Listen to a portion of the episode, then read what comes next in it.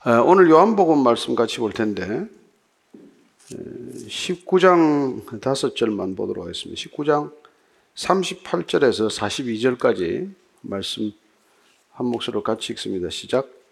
아리마대 사람 요셉은 예수의 제자이나 유대인이 두려워 그것을 숨기더니 이 일 후에 빌라도에게 예수의 시체를 가져가기를 구하매 빌라도가 허락하는지라 이에 가서 예수의 시체를 가져가니라 일찍이 예수께 밤에 찾아왔던 니고데모도 모략과 침향 섞은 것을 100리트라쯤 가지고 온지라 이에 예수의 시체를 가져다가 유대인의 장례법대로 그 향품과 함께 세마포로 썼더라.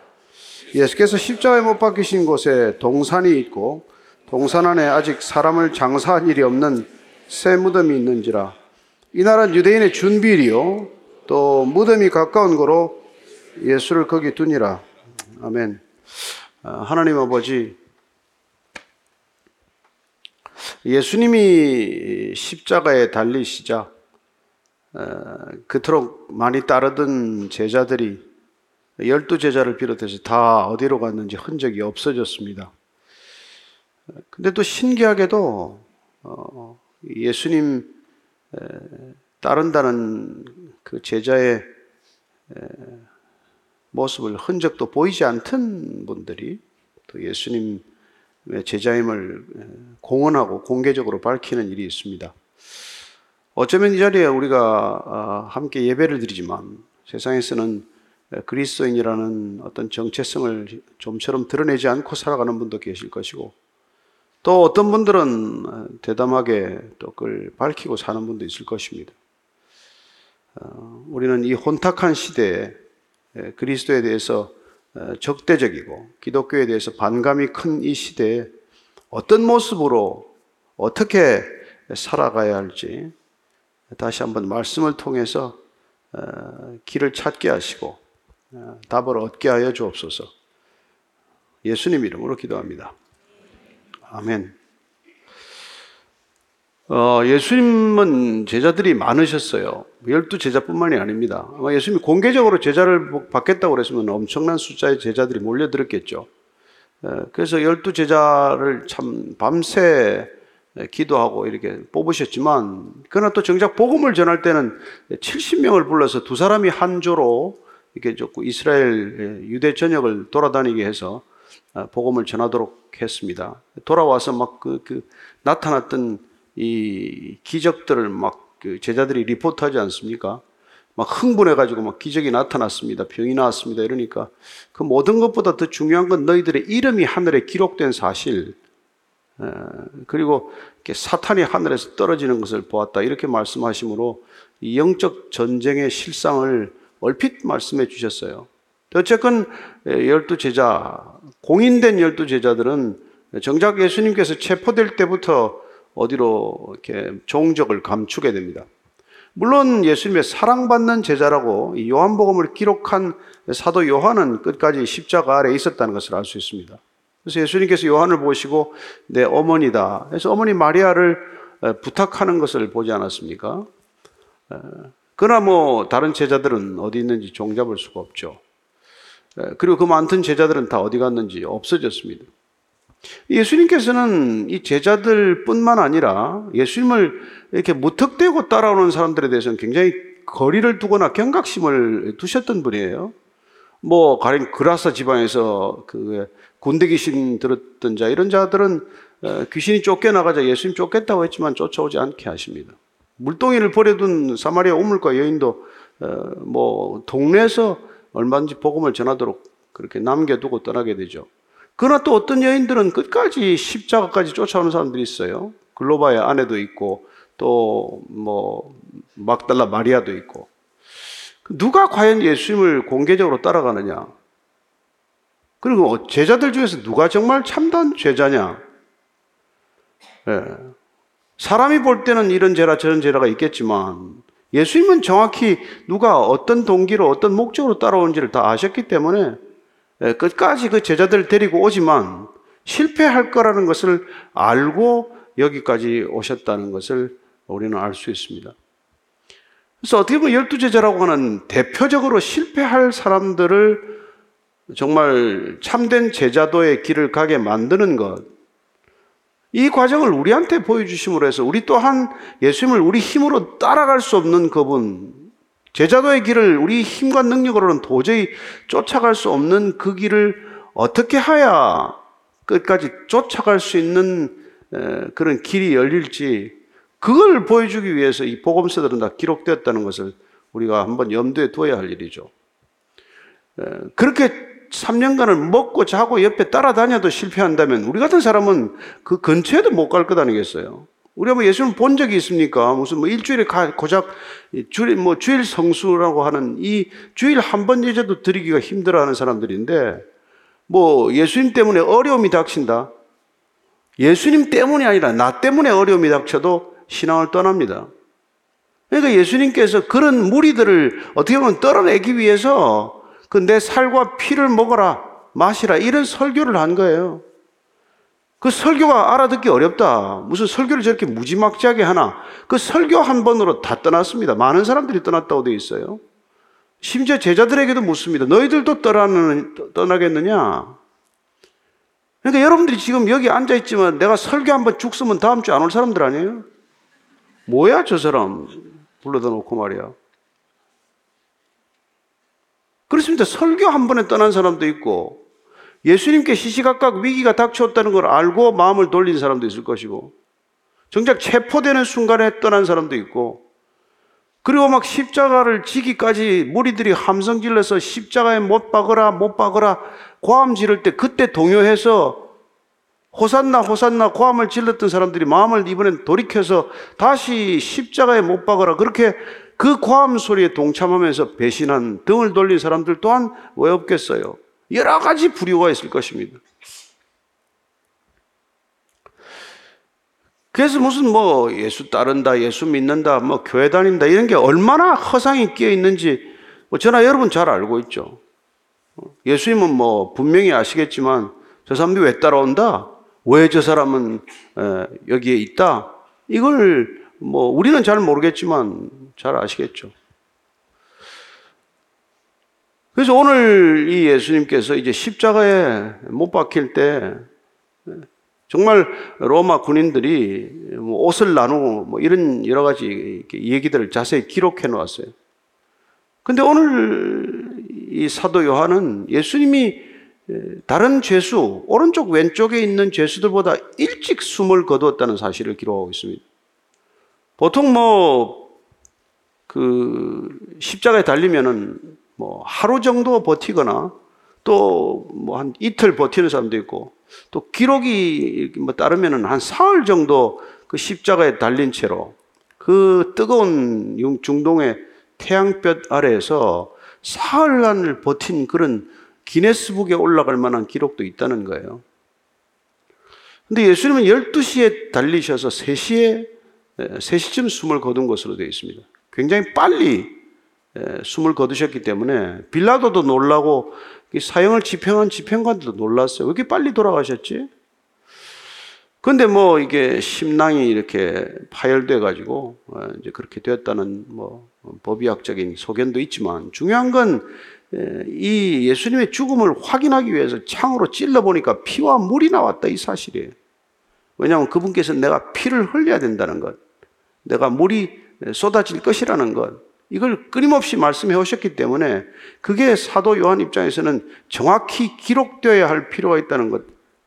왜냐하면 그분은 그 피를 흘리시고 그 물을 쏟으심으로 그 자리에서부터 우리는 구원이 시작되었다는 것. 그분의 피로 죄 사함을 받게 되고 그분의 물로 정결케 되는 일이 비로소 시작이 되었다는 것. 그래서 그분은 내 목숨을 많은 사람의 대속물로 주러 왔다고 하는 그 약속을 지키셨다는 것. 그분이 언약을 지키신 그 바로 십자가라는 현장에서부터 인류는 BC와 AD로 확연하게 갈라진다는 것. 그걸 기록하고 싶은 것이겠죠. 저와 여러분 이 자리에 앉아 있는 까닭은 무슨 누구 때문도 아니에요. 무슨 뭐, 뭐, 뭐, 다른 이유가 아닙니다. 그분께서 십자가에서 피와 물을 쏟으셨기 때문에 그분이 피와 물을 쏟으신 그 사건이 우리를 구원을 위한 경륜이기 때문에 우리가 그걸 믿음으로 받아들였기 때문에 이 자리에 앉아 있는 거란 말이에요. 그러나 그분을 믿음으로 우리가 과연 믿었다고 한다면은 그분이 피를 쏟고 물을 쏟은 사건이 우리와 직접 관련이 있다면 그러면 우리는 우리 인생은 얘기가 달라지는 것이죠. 우리 인생은 내 얘기가 아니라 더 이상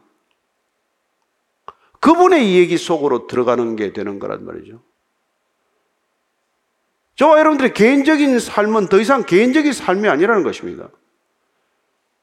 예수님이 십자가에서 돌아가시고 정확히 죽으시고 그리고 부활하신 이 사건의 큰 이야기 속에 우리 인생의 작은 얘기들이 마치 시줄과 날줄처럼 교직되어 들어가는 것을 경험하는 것이죠.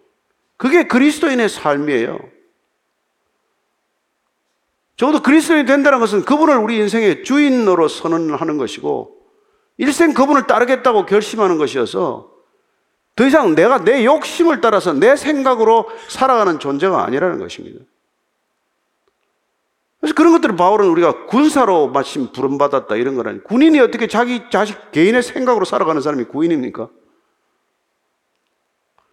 그러니까 정확히 그리스도인이 된다는 것에 대한 정확한 의미를 우리가 놓치게 되면 우리는 일반 종교 나부랭이 비슷하게 된다 이 말이에요. 뭐 때문에 그렇게 종교가 많습니까? 여러분들의 소원을 이루어줄 수 있는 길이 여기도 있고 저기도 있다고 속이는 속이는 사람들이 많아서 종교가 그렇게 많은 거예요. 이리 가면 내 소원이 성취될래나? 저기를 따라가면 내가 좀 쉽게 일이 풀릴래나? 마치 우리가 무슨 뭐 많은 인간관계를 맺어서 여기 부탁할까 저기 부탁할까 그런 인간관계를 많이 맺기 위해서 뭐 결혼식 예? 시계도 많이 참석하고 장례식에도 많이 참석해서 수많은 인간관계를 만들어 두었다가 어느 날 위급한 일이 오면은 어떤 인간관계를 통해서 내 문제를 좀 풀어볼까 그게 세상 살아가는 사람의 방식이라면은 또 다른 형태의 외연의 연장선상에서 종교가 그렇게 다양하게 있는 거란 말이에요. 그래서 이 땅에 존재하는 종교들은 전부 여러분들의 부족함을 메꿔줄 수 있는 그런, 그런 가능성이라고 믿기 때문에 그건 인간이 만들어낸 인간의 허구적인 것에 불과한 거라 이 말이죠. 예수님은 그런 허구적인 신들 중에 하나가 아니란 말이에요. 그러나 정작 뭐 일본이나 인도나 저런 우상이 만연한 곳에 가면은 예수님도 그런 우상 중에 하나쯤으로 생각하기 때문에 쉽게 받아들이기도 하고 쉽게 예수 믿겠다고 결정도 내리고 그런 것이죠. 뭐 그들 어디에 보험 들어도 아무 상관이 없으니까. 보험은 많이 들어두면 들을수록 좋은 거니까. 그래서 본인이 보험 든 데가 많으면 꼭 뭐 종교에 보험 들 필요 없죠. 왜 탈종교 현상이 이렇게 빨리 진행됩니까? 인간이 스스로 문제를 해결할 수 있는 가능성이 점점 커지고 있다고 믿기 때문에 더 이상 종교적인 방법으로 도움을 얻어야 할 필요가 없다고 생각하니까 탈종교 현상은 앞으로 가속화되는 현상이겠죠. 작년도 수치에 따르면 지금 37% 정도가 종교인이라고 자기가 정말 고백을 했고, 나머지는 이제 종교가 없다고 생각하는 그런 시대에 접어들었죠. 그렇습니다. 예수님, 예수님은 그런 종교가 만연한 세상에 오셔서 그분은 내가 종교를 창시하러 왔다고 말하지 않는다. 그분 내가 생명이다라고 말합니다. 그분 내가 길이다. 내가 진리다. 라고 선언하는 분이에요. 따라서 그분 따라가서 그렇게 여러분들의 꿈과 뜻이 마음대로 펼쳐지는 일은 없다는 것입니다. 그걸 위해서 그분 오지 않으셨기 때문에. 그러면 여러분들은 왜, 왜 오냐는 것이죠. 왜? 오늘 우리가 읽은 이 두 사람의 얘기를 들어보면 그들은 왜 예수님을 따르기로 결정했는지를 우리가 유추해 볼 수 있어요. 물론 오늘 나오는 이 요셉이나 니고데모는 나는 예수님을 왜 믿기로 했다고 공원에서 설명하는 부분은 없어요. 그러나 잘 알다시피 니고데모는 한밤중에 예수님을 찾아가서 그 궁금증, 궁금증 을 가지고 갔던 사람 아닙니까? 예수님께 들은 답이라고는 한마디였어요. 내가 거듭나야 하겠구나. 내가 물과 성령으로 거듭나지 않으면 아무것도 되는 일이 없을 걸. 그 대답 한마디 가지고 돌아와서 그런 고민이 시작된 것이죠. 그리고 산해드린 공회원이었어요. 산해드린 공회원은 이스라엘의 종교 정치 시스템을 관장하는 70인 위원회예요. 물론 대제사장이 위원장이니까 71명이겠죠. 여러분 그 자리가 어떤 자리입니까? 그런 자리에 들어간 사람이 뭐가 아쉽다고 예수님을 쫓아갔겠어요? 한밤에. 그러니까 그 가지고 있는 모든 것들로도 채워지지 않는 게 있으니까 갔을 거 아니에요? 그런 특별히 종교 지도자예요. 그 자리에 들어간 사람들은. 그가 가지고 있는 열심의 종교심 가지고도 해결이 안 된 부분이 있었겠죠. 오늘 나오는 아리마대 요셉도 마찬가지입니다. 그도 각 마테마가 누가복음을 보면은 예, 부자요, 존귀한 공회원이요, 하나님 나라를 기다리는 자요. 예. 그는 뭐, 뭐 부족할 게 없는 사람이에요. 근데 예수님이 살아계실 때는 그들이 정확히 내가 예수님을 따른다라고 밝히지 않았던 사람이에요. 근데 예수님이 십자가에 못 박혔단 말이에요. 그럼 다 끝난 거 아니에요. 예수님의 죽음이 사실로 확인되었는데, 창으로 옆구리를 찔러서 죽었나 안 죽었나 확인도 했는데, 그 숨이 끊어진 걸 다 확인하고 더 이상 그분에게 가능성이 없는 그런 절망적인 상황인데, 무엇 때문에 산헤드린 공회원이라고 하는 요셉과 니고데모는 도대체 내가 예수님의 장사를 지내게 해달라. 빌라도에게 직접 가가지고 요셉은 대담하게 시신을 요구해요. 모든 산해드린 공회원, 모든 제, 제사장들, 예, 바리새인들이 다 보고 있는 것 아니에요? 온 이스라엘이 주시하고 있는 상황 아닙니까? 단 한 가지라도 그 사람이 예수님 시신을 가져가서 득될 일이 있습니까? 뭐가 도움이 되겠어요? 근데 요셉은 가서 예수님의 시신을 가지고 와서 자기와 자기 가족들이 묻히기 위한 새로운 무덤을 파놨다가 그 깨끗한 무덤, 동산에 있는 그 무덤, 마치 왕족들이 묻히는 것 같은 그런 무덤 속에 예수님 시신을 안치하는 것을 보게 됩니다. 그리고 니고데모는 요셉이 커밍아웃을 하는데 나는 내가 이러고 있어서 되나? 그래서 어떻게 보면 한 사람의 커밍아웃은 또 다른 사람의 커밍아웃을 불러왔는데 그건 어떻게 보면은 산헤드린 공회원 70인의 두 사람의 커밍아웃을 불러옴으로써 이 이스라엘 리더십 전체의 어떤 균열을 상징하는 사건과도 마찬가지고 그야말로 이스라엘 전체의 지각 변동을 일으키는 저는 서곡이라고 생각합니다.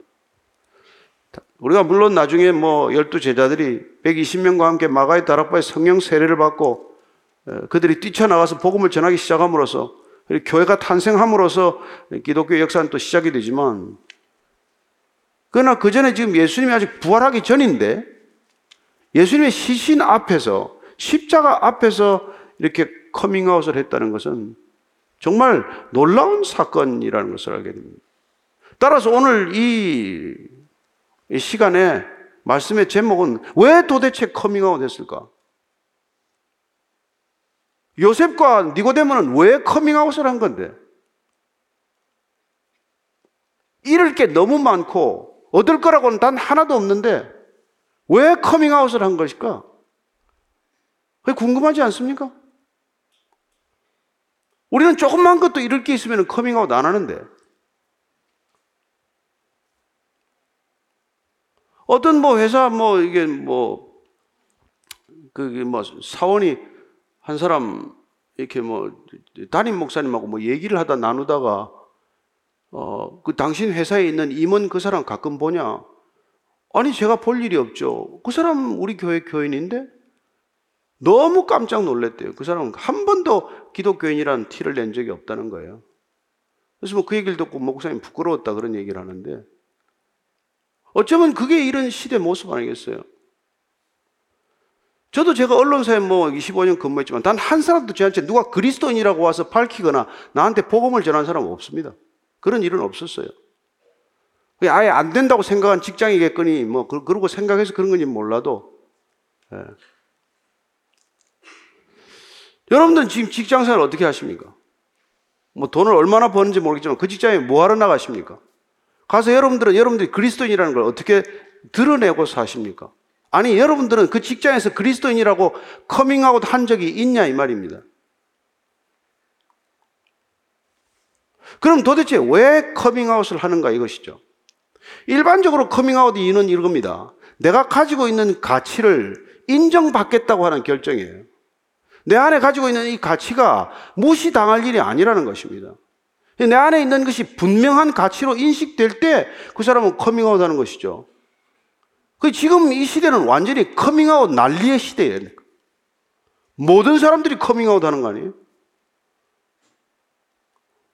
그게 뭐, 뭐, LGBT가 되었건, 무슨 이념적인 세력이 되었건, 뭐가 됐건, 종교적인 무슨 뭐 어떤 그런 극단주의자가 됐건, 심지어 뭐 살인범이 되었건, 거침없이 다 커밍아웃을 하는 시대예요.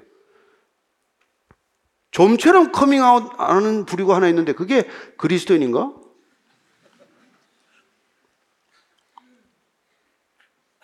실제 커밍아웃 해서는 안 될 사람들은 모조리 다 커밍아웃을 하는데 어쩌면 숨어서 숨죽여 살아야 될 사람들은 다 나와서 어? 내가 살아가는 삶의 방식이 옳다고 주장하거나 이 방식이 어때서 라고 항변하는데 우리는 정작 복음을 가졌고 진리를 가졌다고 하면서도 누구 한 사람 변변하게 예, 그분을 위해서 변호하거나 그분을 위해서 담대하게 증언 못한다면 내 안에 뭐가 있는지 그 가치를 몰라서 그런 거란 말이에요.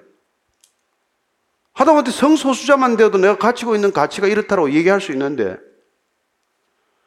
따라서 이 시대가 이렇게 이 지경에까지 우리가 몰리게 된 까닭은 정말 우리가 그분이 누군지를 몰라서 다 생긴 일이란 말이에요. 그런데 니고데모와 요셉은 그분이 누군지를 십자가를 통해서 알았다는 거예요.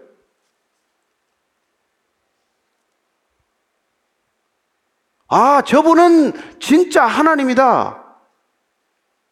저분이 십자가에서 죽을 이유가 하나에서 열 가지 없는데 십자가에서 죽겠다고 스스로 공언하고 그리고 십자가에서 죽어야 한다는 것을 실제로 실행했으니까 그분은 자, 당신의 말에 대해서 100% 신뢰할 만한 말을 했다는 것을 믿게 된 것이죠.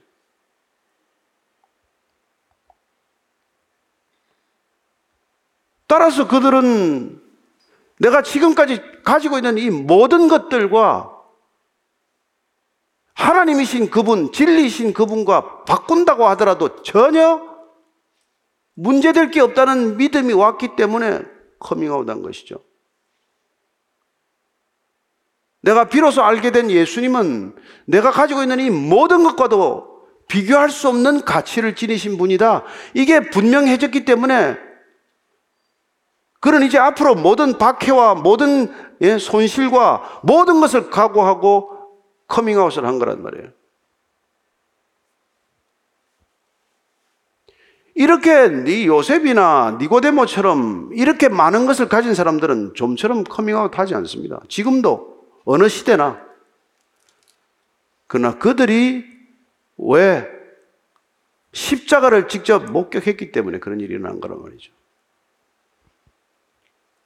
저와 여러분들이 십자가를 우리가 진실로 통과하지 않으면 십자가 앞에 우리가 앉아 있지 않으면 십자가가 무엇인지 그게 하나님의 지혜로 우리가 깨달아지지 않는다면 우리는 그리스도인의 첫 관문도 들어가지 못한 셈이죠. 그러면 십자가는 죽음의 장소예요.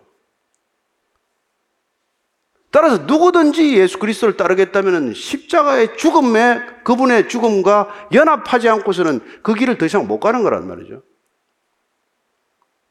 왜 그분의 죽음과 연합할 수 있습니까, 그러면?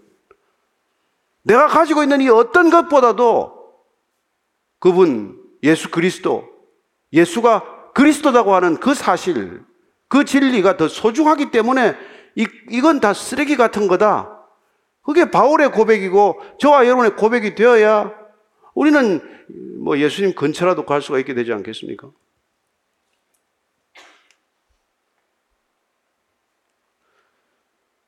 따라서 오늘 이 말씀은 우리가 두려워해야 할 것을 두려워하지 않으면 두려워하지 않아도 될 것을 두려워하고 산다는 것을 얘기해 주고 있는 것이죠. 따라서 두려움의 실상은 알고 보면은 세상이 두려운 게 아니란 말이에요. 나에게 겁을 주는 사람이 두려운 게 아니에요. 나 월급 주고 내 목줄 쥐고 있는 위에 윗사람들이 두려운 게 아니란 말이에요. 그 사람들이 나한테 어떤 위해를 가하거나 손해를 끼치면 그 손해를 받았을 내가 어떤 모습으로 초라해지게 되는데 그 초라해지는 꼴을 내가 그 꼴을 나 스스로도 용인할 수 없다는 것이 두려움의 실체란 말이에요. 가령 매를 맞는다고 치고 고문을 받는다고 칩시다. 고문이 왜 두렵습니까? 예를 들어서 옷을 벗기고 수치를 겪게 하고 무슨 온 몸을 갖다 상처기를 내고 그래서 그 흉골, 흉물스러워진 내 몸을 내가 스스로 견딜 수 없기 때문에 그게 두려움의 근원이란 말이에요. 매가 두려운 게 아니에요. 매 때문에 격, 변형된 내 모습이 두려운 거란 말이에요. 그래서 그게 두렵지 않은 사람들은 다 순교했어요. 기독교 역사는 순교의 역사예요. 그게 꼭 여러분들이 무슨 가마솥에 끓는 물에 들어가서 주고 목이 잘려 죽고 십자가에 달려 죽고 그자 그 그것만 말하는 게 아니에요. 내가 더 이상 중요하지 않다는 것을 깨달은 사람들이란 말이에요. 세례 요한의 말을 빌리자면 나는 작아져야 되고 예수님이 커져야 된다는 걸 아는 사람들이란 말이에요. 예수님 덕분에 나도 좀 커지자고 하는 사람들은 절대로 예수님 못 따라갑니다. 예수님 때문에 작아져야 하고 예수님 때문에 작아져도 상관이 없고 예수님 때문에 나는 있으나마나한 존재가 되어도 아무 상관없다고 해야 이 길을 가는 길이지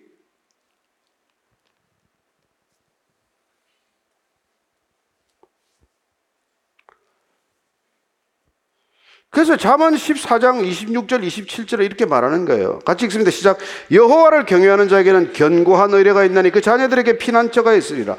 여호와를 경외하는 것은 생명의 세민이 사망의 그물에서 벗어나게 하느니라. 그분을 경외하는 것, 그분을 두려워하는 것이야말로 사는 길이요 죽음에서 벗어나는 길이다 이렇게 말하는 겁니다. 하나님을 두려워하는 사람은 세상을 더 이상 두려워하지 않는다는 뜻이죠.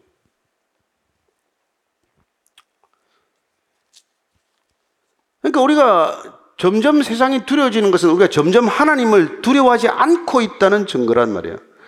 내가 점점 사람이 더 두려워지고 있다는 뜻은 내가 하나님을 점점 더 의뢰하지 않고 그분을 점점 더 경외하지 않고 있다는 반증 아니겠어요?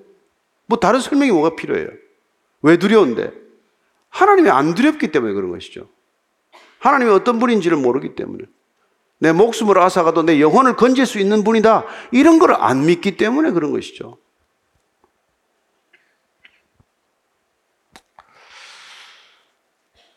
근데 예수님은 그냥 죽겠다라고 결정한 분이에요. 죽으러 왔단 말이에요.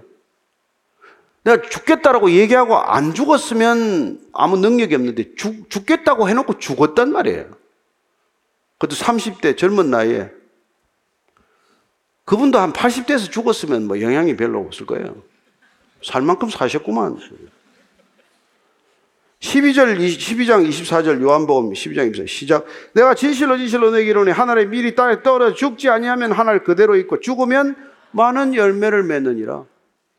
그분은 지금 십자가에 죽었더니 열매가 바로 맺히기 시작하는데 그 첫 열매가 사실 어떻게 보면은 니고데모와 요셉이란 말이에요. 그들을 통해서 얼마나 많은 열매가 있는지 우리는 다알 수 없죠. 알 수 없죠.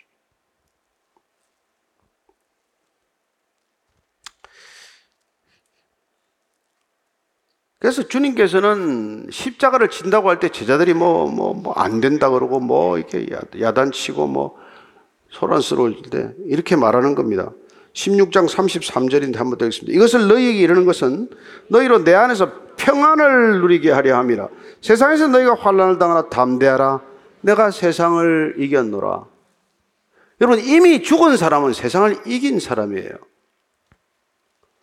여러분들이 세상을 이기려면 이미 죽어야 돼. 바울의 고백대로 나는 죽고 내 안에 그리스도가 산다는 고백이 진짜 고백이 안 되면 우리는 세상을 이길 도리가 없는 거죠. 그죠? 여러분들이 평안을 누리게 된다.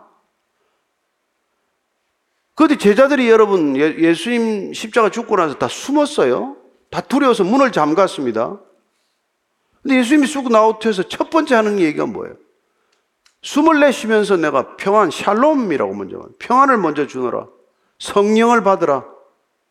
그렇게 말씀하시는 것이죠. 그래서 그분께서는 내가 먼저 죽어야 예, 내가 보혜사 성령을 보낼 터인데 보혜사 성령이 오면 내 혼자 힘으로 할 수 없는 이 길을 같이 가게 될 것이다. 그게 그분의 약속이에요.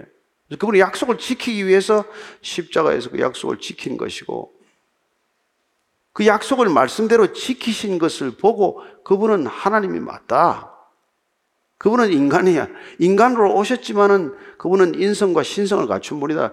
이게 적어도 산해드린 공회원에서 지식을 갖추고 학벌을 갖추고 모든 부와 재산과 권력을 갖춘 니고데모와 요셉이 예수님을 믿고 따르기로 결정한 이유란 말이에요. C.S. 루이스의 말대로 예수님께서 하신 말씀대로 안 살았으면 사기꾼 아니에요? 그리고 앞뒤 말이 안 맞는 소리를 막 이런저런 소리를 함부로 해댔으면 정신병자 아닙니까? 근데 그분은 단 한마디도 앞뒤가 안 맞는 얘기를 하거나 그분은 자기의 한 말로 남을 속이거나 한 게 전혀 없단 말이에요.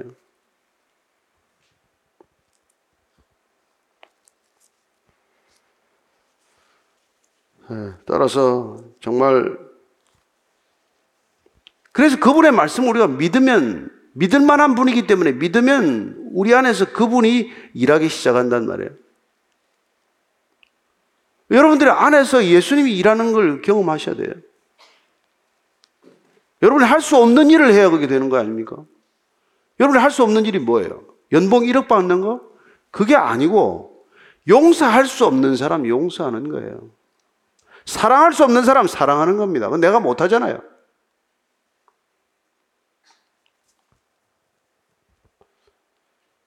그래서 예수님께서 그런 일들을 위해서 내가 너하고 끝까지 함께 하겠다고 약속하신 거예요. 그 약속을 지키기 위해서 십자가에서 죽으신 것입니다. 마태복음 28장 18절 이하를 읽고 정리해 보겠습니다. 시작. 예수께서 나와 말씀하여 이르실 텐데 하늘과 땅의 모든 권세를 내게 주셨습니다. 그러고 너희는 가서 모든 민족을 계자로 삼아 아버지와 아들과 성령의 이름으로 세례를 베풀고 내가 너에게 분받 모든 것을 가르쳐 지키게 하라 볼지어다 내가 세상 끝날까지 너희와 항상 함께 있으리라. 아멘. 아멘. 항상 함께 계시겠다고 약속하신 그분이 이 자리에 함께 계신 줄로 믿습니다. 여러분들과 함께 이 자리를 또 떠날 것으로 믿습니다. 일생 동안 여러분이 그분과 함께 동행하게 될 것을 믿으십시오. 그러면 그분이 일하실 것입니다. 그분이 일하신다고 해서 우리는 그냥 방관자로 먹고 노는 게 아니에요. 그분이 일하시는 것과 함께 더 열심히 우리는 일할 수 있지만 내가 했다고 주장하지 않게 되는 거란 말이에요. 더 이상 내가 나를 자랑하거나 나를 내세우지 않게 된단 말이에요. 우리는 뭐 니고데모와 요셉이 그 이후에 어떻게 됐는지에 대한 기록이 없습니다. 뭐 얼마나 많은 불이익을 받았을지는 불을 보듯이 뻔하죠. 그러나 그들은 기쁘게 그런 어려움들을 감내했을 것입니다. 어쩌면 사내들인 공의원 지위를 내려놓았겠죠. 그러나 그들은 정말 하나님 나라의 기쁨을 마음껏 누리는 이 땅에서 영생을 누리며 살아가는 하나님 나라의 진정한 백성이 되었을 것입니다. 예수님께서 말씀하셨던 대로 물과 성령으로 거듭난 사람이 되었을 것이고, 그리고 더 이상 숨겨진 제자가 아니라 끝까지 주님을 따를 수 있는 담대한 믿음의 제자, 세상을 향하여 나는 그리스도를 따른다고 공언할 수 있고 공개적으로 선포할 수 있는 그런 제자들이 되었을 것으로 믿습니다. 여러분들이 정말 그런 믿음을 가지고 이 세상을 살아갈 때 하나님께서 여러분을 통해서 무슨 일을 하실지 기대하시기 바랍니다. 예. 우리 수준의 일이 아니라 하나님 수준의 일이 우리가 믿음을 결단하고 그분의 제자도의 길을 가겠다라고 공언할 때 그런 일들이 반드시 일어날 것이라고 믿고 어, 그분과 함께 동행하시게 되기를 축복합니다. 기도하겠습니다. 하나님 아버지, 우리는 얼마나 많은 두려움에 사로잡히는지 모릅니다. 그러나 그 많은 두려움이 사실은 근거 없는 두려움, 실체 없는 두려움, 정말 악한 영적 존재가 우리를 두렵게 하기 위한 목적에 휘말려서 두려워하는 일이 되고 말 텐데, 주님, 주님께서 성령을 보내주셔서 그 많은 사랑, 그 깊은 사랑, 그 아가페 사랑으로 모든 두려움을 내어 쫓는 줄로 믿습니다. 주님, 내 안에 오신 주님의 사랑으로 쫓겨나가는 두려움을 보게 하시고 내 안에 거하지 않는 두려움의 그 진정한 실체를 알게 하셔서 두려움에 사로잡힌 이 세상을 향하여 더 이상 두려워할 일이 없다. 선언할 수 있는 그리하여 복음을 마음껏 선포할 수 있는 복음의 사람들 되게 하여 주옵소서. 예수님 이름으로 기도합니다. 아멘.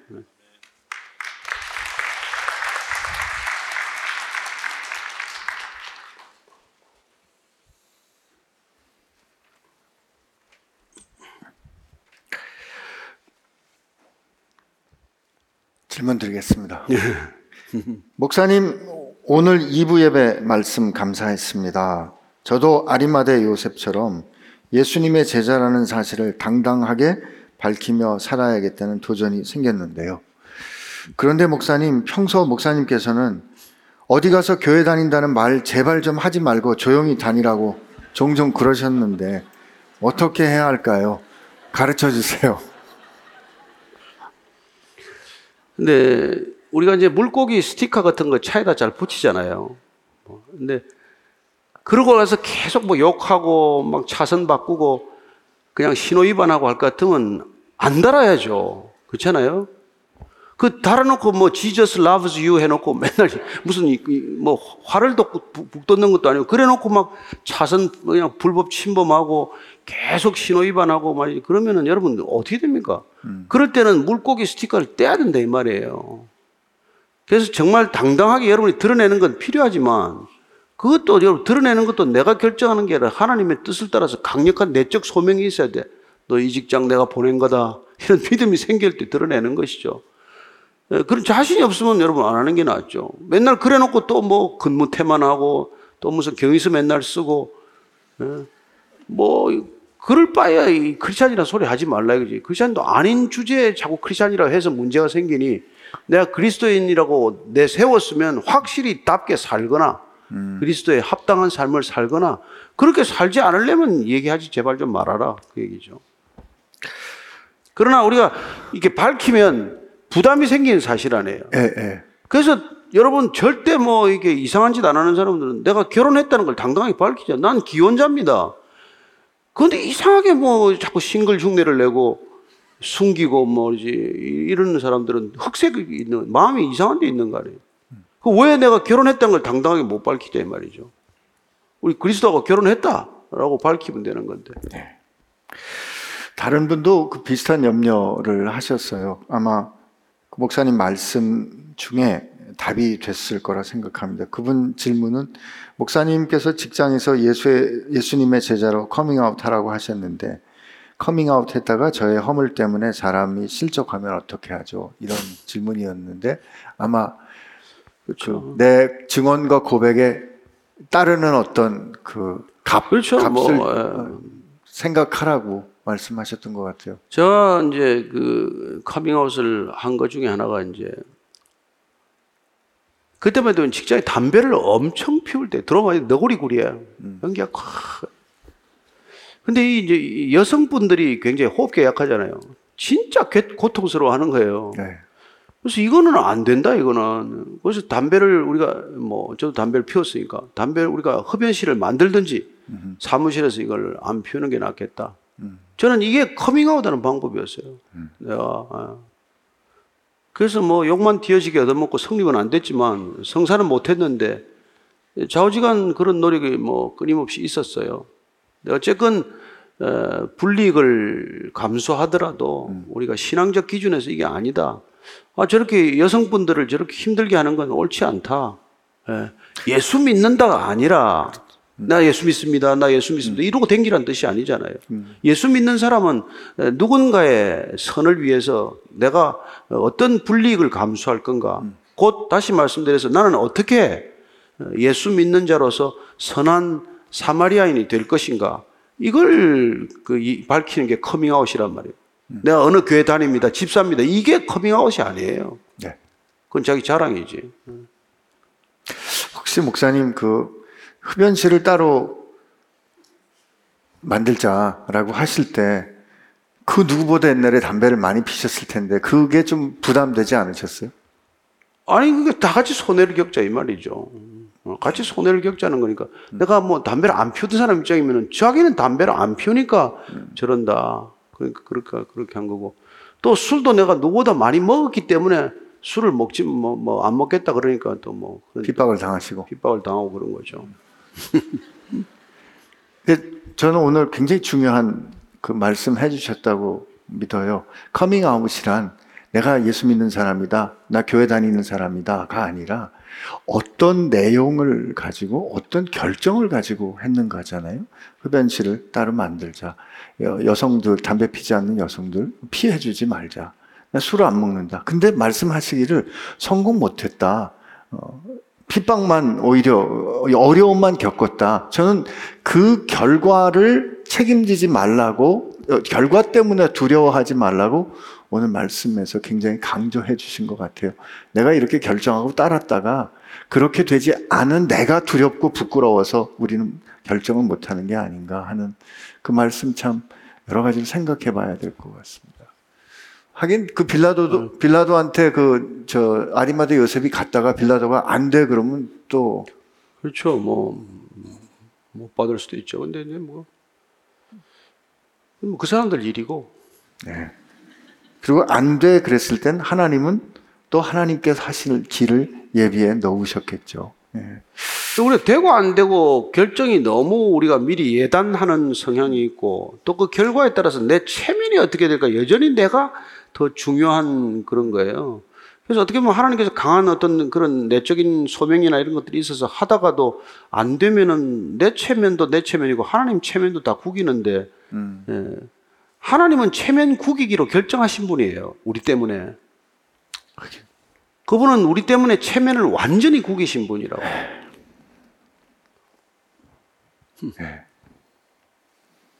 그 저도 아 이거 뭐 저 병원 얘기인데요.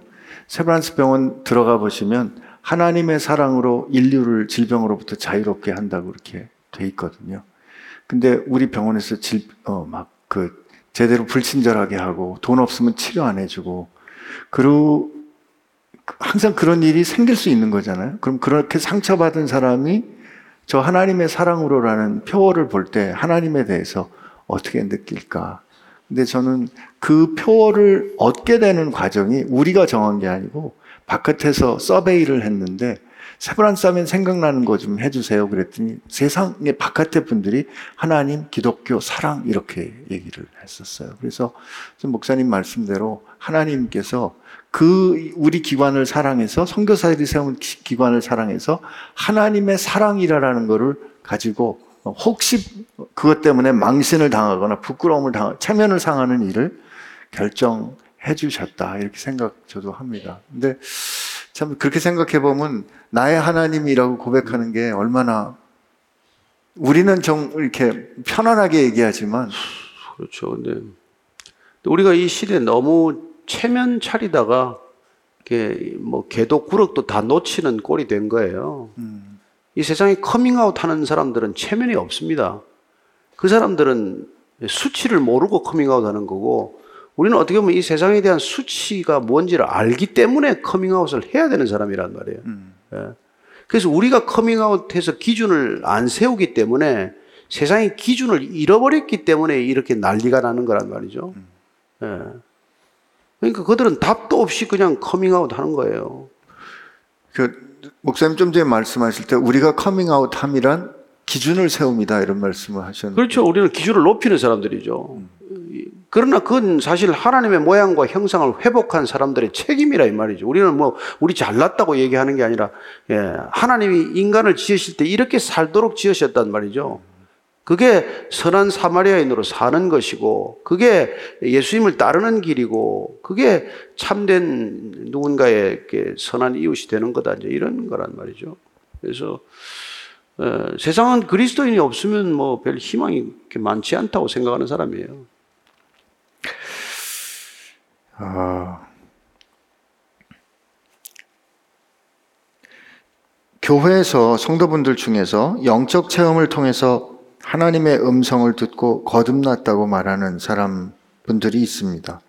말씀을 읽고 성령의 선물로 믿음이 생기는 것 말고 그런 경험들이 꼭 필요하다고 생각하는 것은 위험하다는 생각이 들기도 하는데 주위에 그런 이야기들을 하는 그리스도인들이 있다면 어떻게 해야 할까요? 일단은 의심해야 됩니다. 일단은 음 성을 들었다는 것이 그게 하나님의 음성인지 뭔지 우리가 성경에 검증되지 않고서는 함부로 믿을 수 없는 것들이에요. 어, 그리고 악한 영적인 소리를 듣는 사람도 의외로 많고, 그러나 또 성령의 음성이 없는 것도 아니에요. 그러나 하나님께서 필요하다면 우리에게도 직접 듣게 하실 것입니다. 네. 그러나 우리가 성경으로 충분하다고 믿고 살면 그런 음성에 우리가 휘둘리거나 뭐 그걸 얻겠다고 목 애타하거나 그러지는 않을 거예요. 예, 그래서 그리고 또 하나 뭐 누가 어떤 음성을 전하더라도 그 음성이 성경에 합한지 아닌지를 분별할 수만 있다면은 그 음성을 쉽게 구분할 수도 있을 거예요. 예. 아까 우리 점심 때도 만나지 예, 않았습니까? 예, 예, 예, 강한 음성을 도대체 전할 수 하지 않을 수 없어서 전했더니 예, 어, 그 들은 사람도 어, 자기도 기도 중에 계속 그런 얘기 음성을 그 생각을 받고 있었다라고 얘기함으로써 그게 합쳐지는 것을 경험했다는 것이죠. 마치 뭐 어, 고넬료한테도 올 거라고 얘기했고 네. 베드로한테도 가라고 얘기해서 이게 합치되듯이 어, 그래서 저는 여러분들 하여튼 음성을 들었다고 가져오는 사람들은 일단 의심하라. 일단 믿지 마라. 두고 봐라. 예. 딴소리 할 때가 있거나, 딴 걸 요구할 때가 있거나, 딴 의도가 드러날 수 있다, 있기 때문에 쉽게 그렇게 휘둘려서는 안 된단 말이에요. 예, 저도 기도해, 기도해 보겠습니다. 저도 말씀을 읽고 말씀을 묵상하겠습니다. 그 정도로 답하고 잠깐 거리를 둘 필요가 있다, 이 말이죠. 그리고 그 하나님께서 우리를 부르시는 그 방법, 부르시는 게 항상 다 모든 사람에게 똑같은 거는 아니지 않을까요? 네, 뭐 그렇습니다. 네. 저는 하나님 우리 체질을 따라 찾아오시고 체질을 따라 부르신다고 믿습니다. 네. 만약에 음성을 들어서 예수님을 만나는 것이 하나님이 원하시는 거라면 성경에 분명히 음성을 들어야 된다라고 말씀하셨을 거예요. 그래서 이 예수님께서 마지막에 도마한테 해준 얘기를 잘 기억하십시오. 나를 내가 나, 이 본 고로 믿느냐? 보지 않고 믿는 자는 복이 있도다. 그럼 보지 않고 믿는 게 뭐예요? 남의 음성을 믿는 겁니까? 보지 않고 예수님의 말씀을 듣고 예수님을 믿는 사람들을 말하잖아요. 그러니까 여러분들이 정말 복음서는 꾸준히 읽어야 됩니다. 그 C.T. 스터드 같은 사람은 아 하나님이 나를 위해 죽으셨다면 내가 희생한 것은 어떤 것도 희생이 되지 않는다는 것을 그 사람이 그런 신념을 갖게 된 이유는 뭘까요? 그 사람이 캠브리지 세븐 멤버즈의 하나 아닙니까? 그래서 중국에 내지 선교로 들어갔다가 나중에 아프리카 선교도 하게 되는데 그분이 선교지에 가서도 하루에 3시간, 4시간 복음서를 읽었다고 기록이 돼 있어요. 선교지에 가서 성경만 하루 종일 읽다시피 그렇게 복음서를 주로 읽었다고 그렇게 본인이 기록하고 있습니다. 그만큼 성경은 중요하단 말이에요. 그 선교지에 가면 여러분 기도하고 기도 직접 음성 듣는 사람들이 많이 생깁니다. 예. 그러나 중요한 것은 어디에 가서도 여러분들이 성경이 중요하다는 것, 예. 내 생각보다도 내가, 내가 듣는 음성보다도 성경의 말씀이 더 중요하다는 것을 기억하시기 바랍니다. 네. 성경을 읽거나 설교를 들으면 그 말씀대로 살지 못한 제 자신이 한심하고 어, 그 말씀이 율법이 되어 저를 정죄하는 것 같습니다. 그래서 자유함도 없고 너무 괴롭습니다. 어떻게 해야 자유함을 누릴 수 있을까요? 그래서 뭐 이렇게 구하고 찾고 두드리라는 말씀은 누가복음 12장에 따르면은 성령을 구하라는 거란 말이에요. 성령이 오실 때까지 누구도 자유롭지 않아요. 성령 안에서 자유롭다는 말도 절대적인 자유가 아닙니다. 그분께 속함으로써 다른 어떤 것들로 속하지 않는 자유함이란 말이죠. 그러니까 자유함이란 기울어진 운동장을 새로 회복하는 방법이에요. 그러니까 성령께서 오셔야 그 기울어진 운동장이 바로 펴질 것인즉 가장 중요한 것은 성령을 구하라는 것이죠. 다만 말씀의 기초에서 우리가 기도하고 성령이 오시는지 아닌지를 아는 것도 말씀에 비추어서 알기 때문에 성령이 오셔서 말씀하시는 게 성경과 배치된 말씀을 하지 않거든요. 그분이 오시면 말씀에 대해서 깨닫게 하고 기억나게 하고 말씀을 살 수 있는 능력을 주시는 분이니까 그분을 구하라는 것이죠. 그분이 오시면은 아 진리 안에서 내가 자유케 되리라. 그 말씀이 진짜로 경험되는 것을 경험하겠죠. 예. 하긴 예수님께서 그 너희가 내 말 안에 거하면 참 내 제자가 되고 진리를 알지니 진리가 너희를 자유케 하리라 하셨던 네. 그 말씀. 그 혹시 목사님은 그런 자유함을 어떻게 체험하셨다 그럴까요? 저는 원래 자유주의자였어요. 그냥 자유롭게 하고 싶어서 뭘 하지 말라면 다 해봤어요. 그래서 나도 금지를 금지하는 취미 생활을 한 거예요. 근데 자유롭지 않더라고. 모든 자기 생각과 욕망을 쫓아가면은 궁극적으로는 묶인다는 것. 음, 그게 중독의 지름길이라는 걸 알잖아요, 여러분들이. 게임 자유롭게 하면 게임 중독되는 거예요. 골프 매일 나가면 골프 중독되는 거예요. 여러분들이 그런 중독에서 자유하는 길은 우리 안에 그야말로 절제 영이신 성령이 오시면 그 실상이 다 드러나. 이게 다 뭐 하는 짓이지? 그러니까 사도 바울이 야, 다 쓰레기군 하는 말이 무슨 말인지 금방 알게 돼요. 그 성령이 오시면 성경을 읽는 게 훨씬 여러분 달라져요. 보는 눈이 확 열리는 것 같은 걸 우리가 경험하게 된단 말이죠.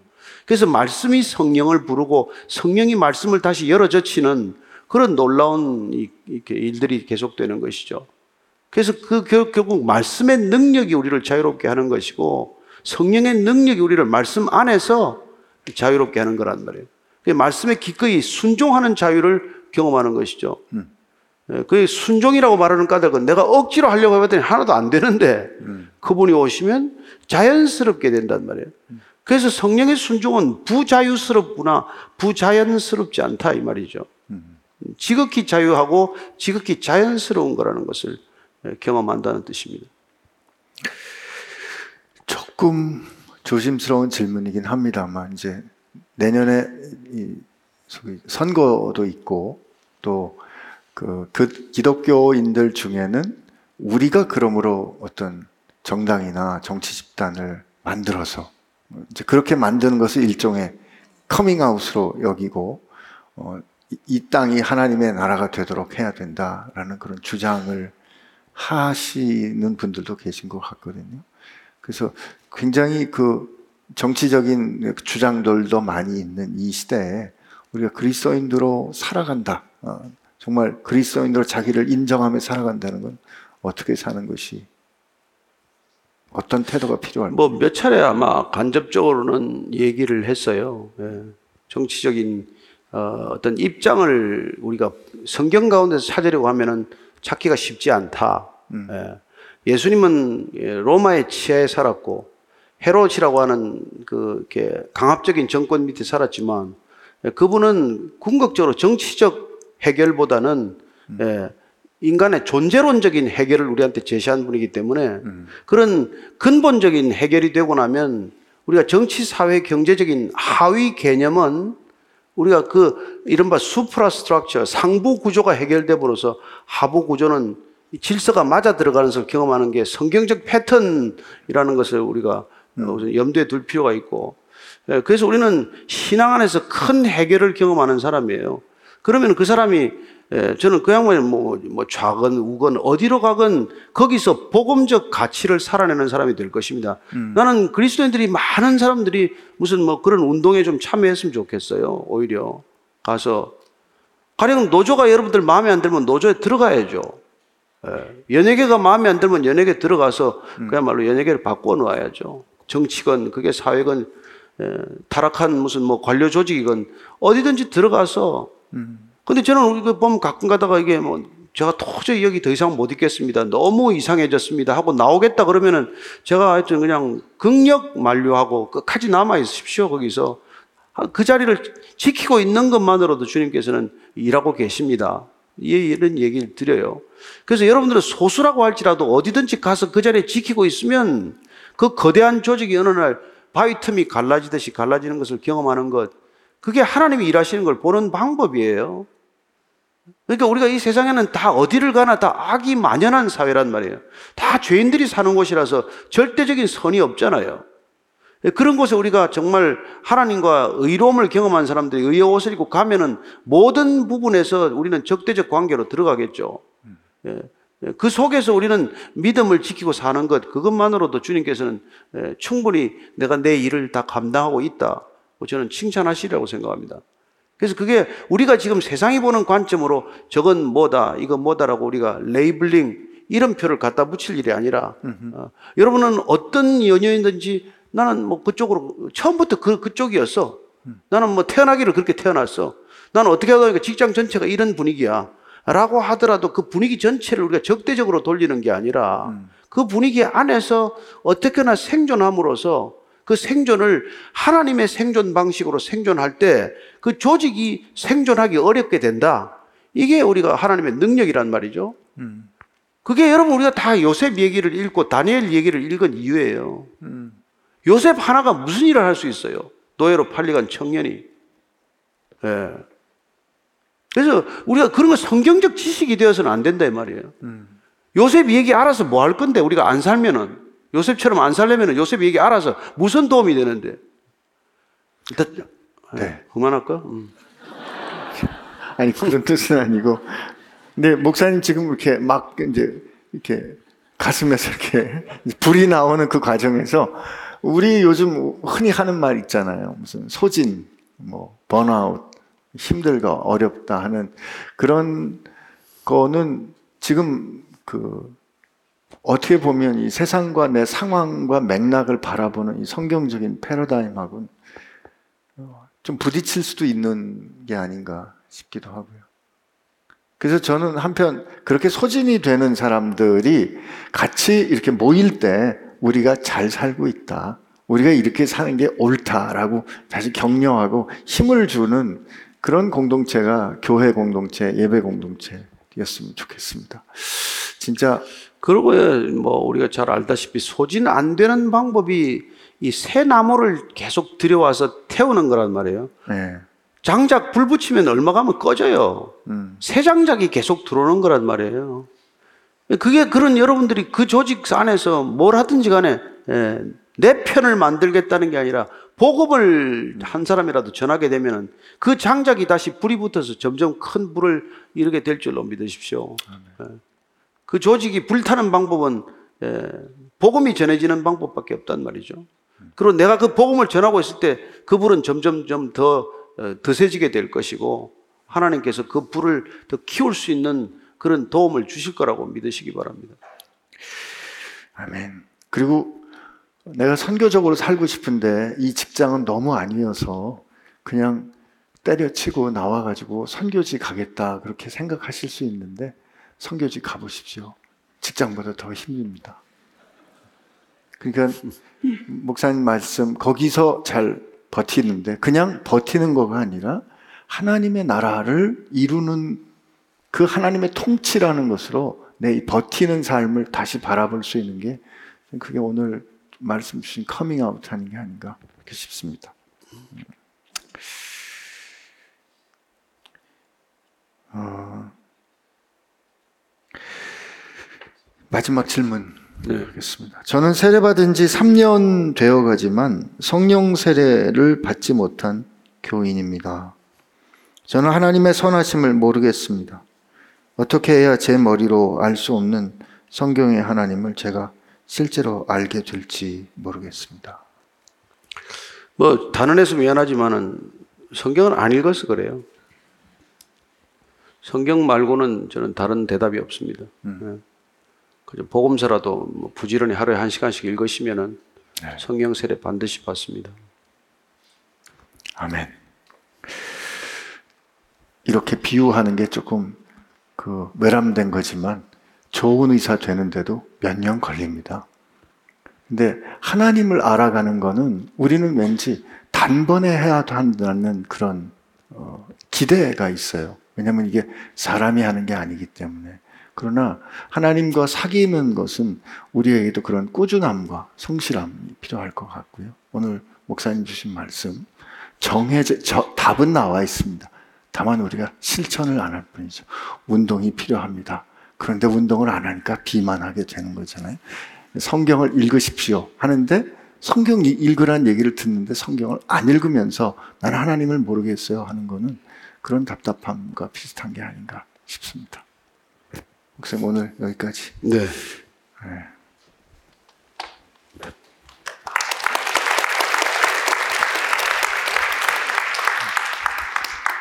같이 기도하겠습니다. 예. 하나님 오늘 말씀을 통해서 우리에게 어, 질문하신 거 듣습니다.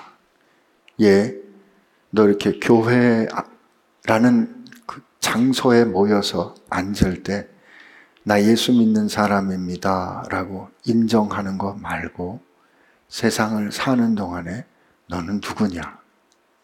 그리고 나는 내게 누구냐 라고 물으시는 하나님 말씀을 듣습니다.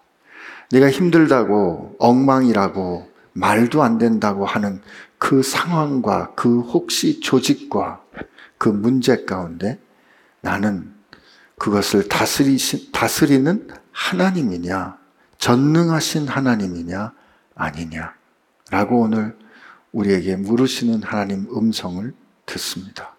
하나님 그 상황 가운데 하나님은 이 세상을, 이 문제를, 이 기관을, 나의 상황을 통치하시는 하나님이시고, 나의 왕, 나의 주, 나의 아버지이십니다. 라고 우리가 고백한다면, 하나님 그렇다면 우리가 말씀에 따라 사는 사람들 되게 하여 주옵소서. 하나님 우리의 커밍아웃이 지혜롭지 않은 미련한 것 되지 않도록 하여 주옵시고, 우리의 커밍아웃이 다만 하나님의 말씀과 뜻을 밝히 듣고 깨달아 순종하는 그 순종함으로 하나님의 통치에 참여하는 커밍아웃 되게 하여 주옵소서.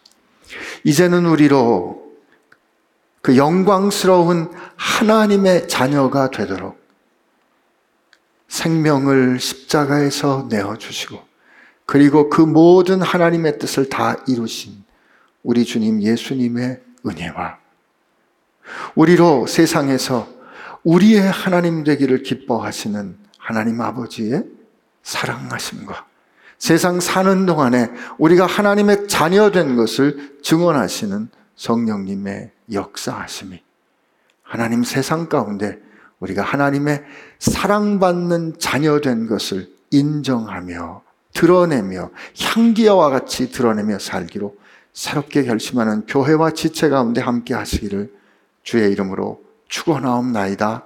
아멘.